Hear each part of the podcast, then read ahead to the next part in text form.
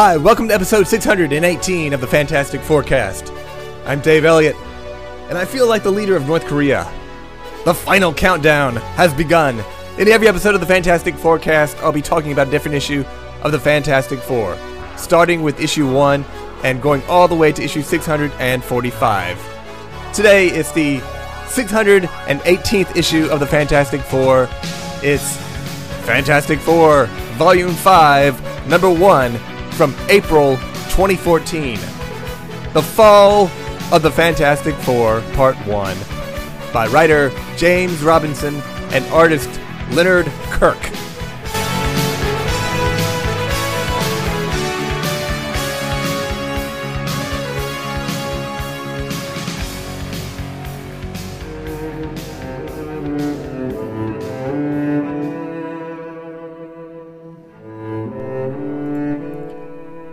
And we start another new volume of the Fantastic Four. The final volume. Maybe. The last run of the Fantastic Four ever. Maybe.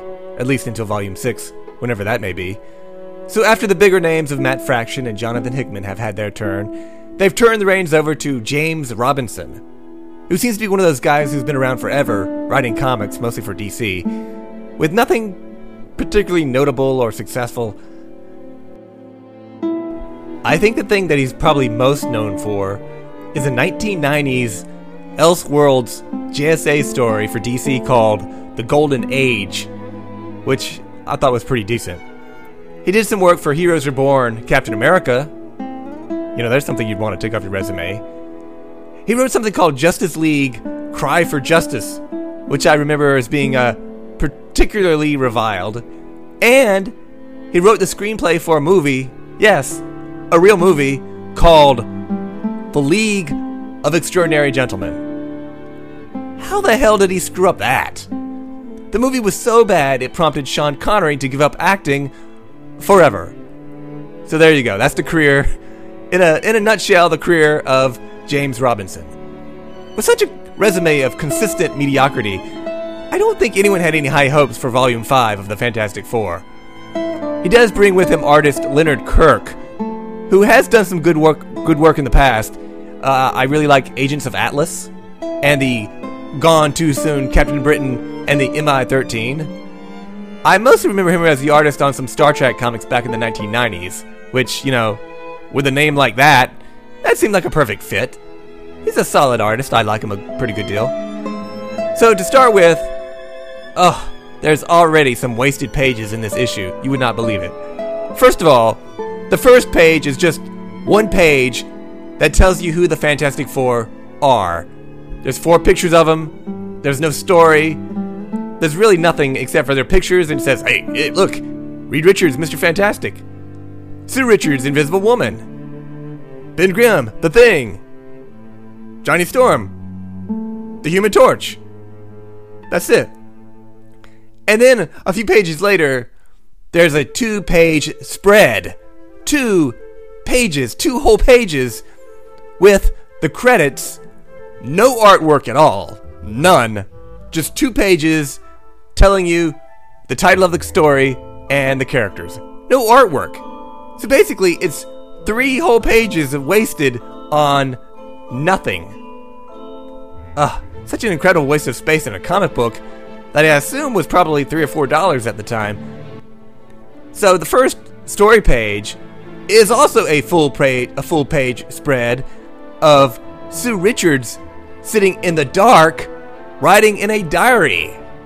Yes, I'm not making that up. A full page spread of Sue Richards sitting in the dark, writing in a diary. Jack Kirby would roll over in his grave. And uh, all she's writing in her diary is that she loves her kids and she's having a hard time grasping everything that's happened. Already I'm having a hard time grasping that this issue ever happened. And as always, you know, in the last 20, 20 years, the new artist on the FF always have to give them new costumes. And if you've heard the phrase, saving the best for last, well, this is the opposite. They've saved the worst for last. These outfits are red. That's right, red. That is so wrong. It's like in the 1970s when Johnny was wearing that red outfit, which looked very weird. Now, they're all wearing red. Ah, they should always wear they should always wear blue. That's their color. I don't like it when they're wearing white, and I definitely don't like it when they're wearing red. Man, it just looks so bad. So in her diary, which she's addressing to her children, she writes that Reed is a broken shell of a man. She mostly loves him, but sometimes she despises him. Ben Grimm, we see, is imprisoned for murder, sent there on the testimony of Reed Richards himself. Johnny is a lost soul. We see him drinking in a bar, surrounded by people, having a nice time. It doesn't look like a lost soul to me. And then we have Sue, who says that she's heartbroken by recent events and feels so alone. I'm already not liking the style of storytelling. We get a glimpse into the future. Now we have to go through all the motions of how getting there. Ugh. And then we go back to the very beginning, before all that, to the Fantastic Four in New York City fighting a bad guy. And it's a big bad guy. It's Fin Fang Foom, the big dragon. Ooh, I do love me some Fin Fang Foom, but why is he here attacking New York City? There better be a good reason. Reed whips out a big gun, which he says was created to neutralize Fin Fang Foom, if he ever showed up. The rest of the team distracts the giant dragon, while Reed calibrates the large gun. Sue's trying to hold him back with a force field, and she yells at Reed to hurry up. Reed shoots him, and to help with the oxygenating element that he just shot into Fin Fang Foom's system, Reed has Johnny blast the creature with flames. And now, with the dragon weakened, Reed tells Ben to take him down, and it's clobbering time as Ben socks him in the face and knocks him out. So later, S.H.I.E.L.D. has come along to scoop up Fin Fang Foom. I guess we don't get an explanation as to why Fin Fang Foom was in New York City in the first place and attacking it. And Nick Fury is there, the ultimate Nick Fury that looks like Samuel L. Jackson. Maybe they should explain that for us, readers who don't follow, you know, anything else in the Marvel Universe, as I do. I think this is actually the real Nick Fury's son, Nick Fury Jr. Yeah, yeah, whatever. Agent Fury says they'll probably have the dragon uh, picked up by an agency called Sword, or they'll send it to the Bronx Zoo. So Reed is thinking the same thing I'm thinking is, why did Fin Fang Foom attack mindlessly for no reason? Later, back at the Baxter building, Sue's moping around, worried about her daughter, Valeria, who has left. Angry at Sue and Reed for keeping secrets, she's run off to live with Doctor Doom. What the hell? She's like four or five years old. You know, I hate Valeria as much as the next guy. More than anybody, really. And I'm glad to see her written out of the book, if that's the case. But it just sounds kind of weird that she just decides to go up and move in with Doctor Doom. Can't they do something else like kill her off or pull out some shit where it turns out she was never real but just a figment of their imagination or something? So while Valeria is gone, we see the other Fantastic Four kids, the Future Foundation kids, Bentley, the Moloids, the Fish Kids, the Wakandan girl, etc. They're still here, and they're roughhousing in the living room, chasing after Bentley because he's invented a death ray. Did he invent that or just find it under Reed's bed? Reed grabs Bentley and Franklin while Sue tells everybody to calm down. Bentley explains that it's not really a death ray, in that it what it does is that it turns healthy food like spinach into the less healthy chocolate. He says you could call it a death by chocolate ray. I'm not sure why we need a gun like that since healthy food is so much more expensive than unhealthy food. And chocolate, I'm not sure who's buying this gun. Dragon Man assures Sue that he will make sure that no lives are lost and that all cavities are found. Is Dragon Man a dentist now, too? I don't think I'd want his big purple fingers in my mouth. Ugh. So the kids leave the room and Sue asks Reed, You know what would cheer me up?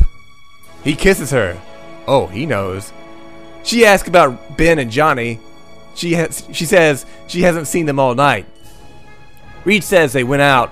Johnny to see his manager, and Ben was being a bit more cryptic when he said that he was checking checking in on an old friend. Why is that cryptic? I mean, if Ben says he's going to go see an old friend, that's, you know, that's Alicia. It's like the only old friend he has. So next we see him in her studio. They talk about how Ben has been gone a long time, and Alicia mentions how they've broken up and gotten back together so many times. But really, have they? Is that true? I mean, they were definitely a couple from the early Lee Kirby issues through the 1960s and 70s into the early 80s, prior to Secret Wars, when John Byrne definitely 100% had them break up. And then she was replaced by a Skrull for 10 years. She came back. She didn't start dating Ben then. I think for a while she hung out with the Silver Surfer. I feel like there was a short period during the Hickman run where they actually went out on a few dates. Other than that, Ever since she came back from the Skrulls, she has not been in this book very much, and they've been pretty consistently an ex couple. So I don't know why she's talking about them breaking up and getting back together so many times. That doesn't seem to be true. So anyway, here Ben is. He asks her if she'd like to get together again, and she replies, I'd like that. I always feel so bad for Alicia. I mean, she grew up with this history of physical and emotional abuse as a child, unable to have relationships with normal men, having cripplingly low self esteem that makes her feel like the best that she deserves is a sexless rock monster with a hair trigger temper and a dubious interest in women. Poor, poor Alicia. Next, we see Johnny meeting with his manager. He's gonna go back and try to be a rock star again, but he has to sign a tour contract that stipulates that he must stay on this world no side trips to the negative zone or the multiverse. Heck, I don't think he's even allowed to go to Bed Bath and Beyond. This contract may be a bit problematic, but Johnny signs it anyway. So the day comes to an end. We see Sue and Reed snuggling up in bed. Alicia sitting in Ben's lap, feeling up his face. That's about as erotic as they get. All the kids covered in dirt and grime or food or something. They look very dirty. They're all sleeping, cuddled up together with Dragon Man. And then we see the gateway to the negative zone, or some other dimension in an or alternate world. But the gateway is locked, sealed up, sealed, still sealed. And then it's unsealed. The door flies open, and a bunch of bug creatures stream into the Baxter building and out into the city of New York. And the narration by Sue, writing in her diary, calls this the day that marked the end of happiness, the end of hope. I think she's wrong about that. When it comes to the Fantastic Four, the day that marked the end of happiness, the end of hope, was the day that James Robinson was hired to write the Fantastic Four.